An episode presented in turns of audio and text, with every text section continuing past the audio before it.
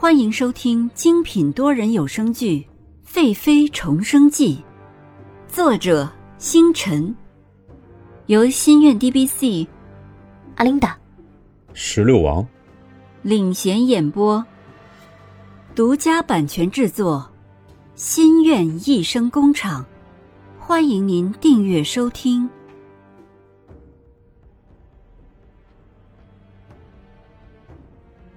第七十三集，宴会上。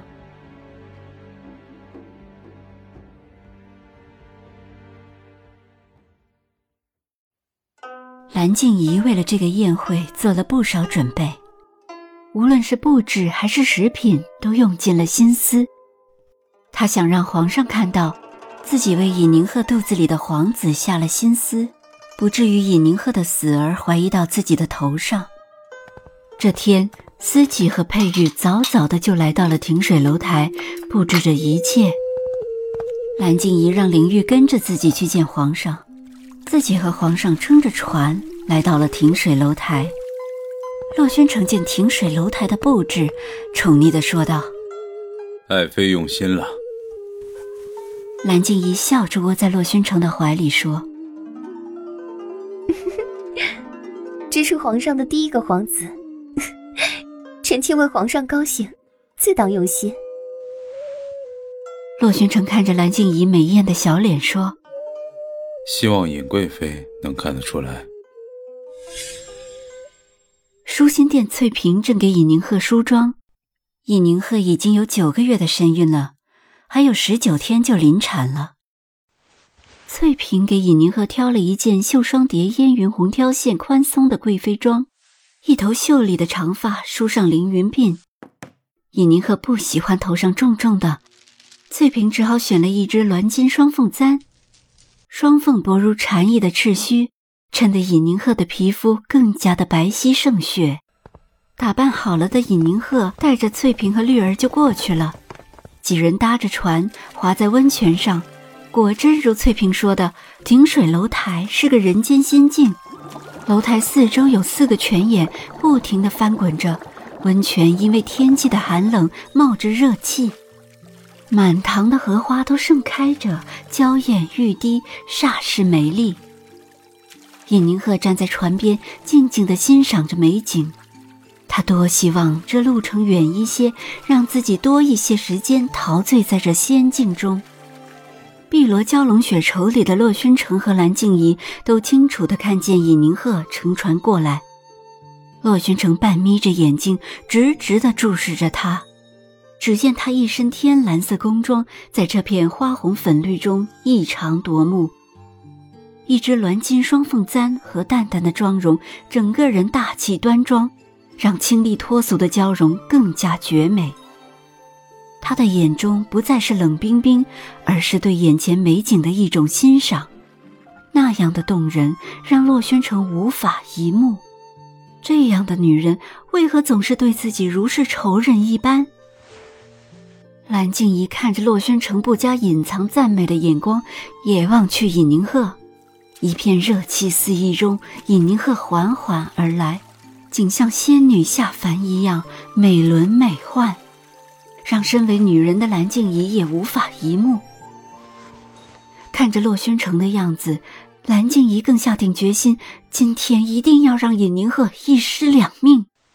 尹宁鹤看了一眼站在西侧台阶上宫女打扮的海棠，海棠示意了一下，没事儿。尹宁鹤踏着梨木台阶缓缓地走上来。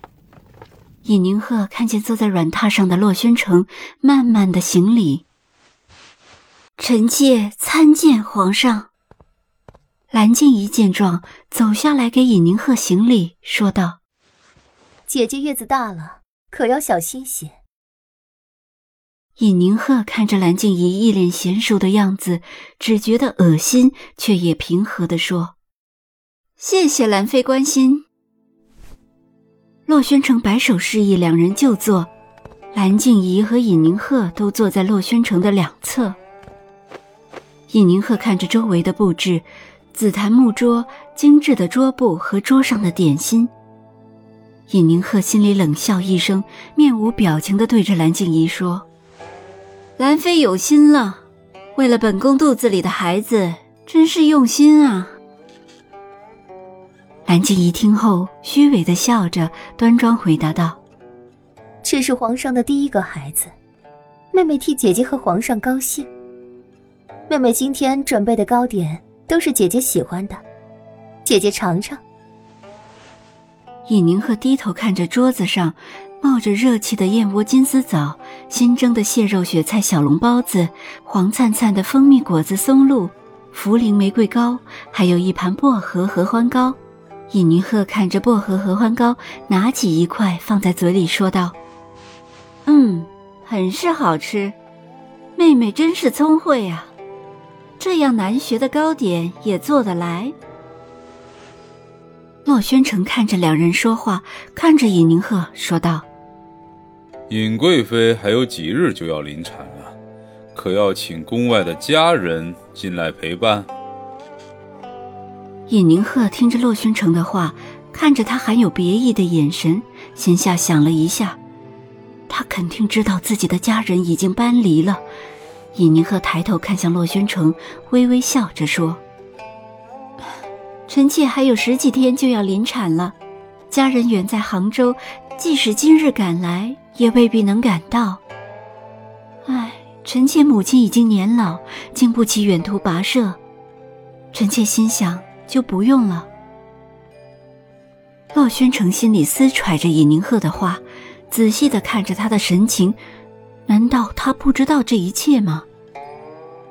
洛宣城黑亮眸子里的眸光如冷缩，又问道：“尹贵妃是怕自己的家人？”在比杭州更远的地方吧。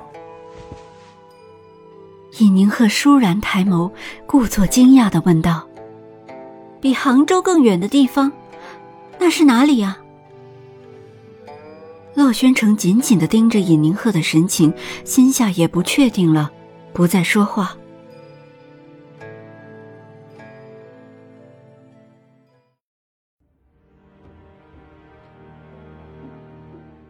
本集完毕，欢迎您点赞、打赏、订阅、好评，我们下集再见。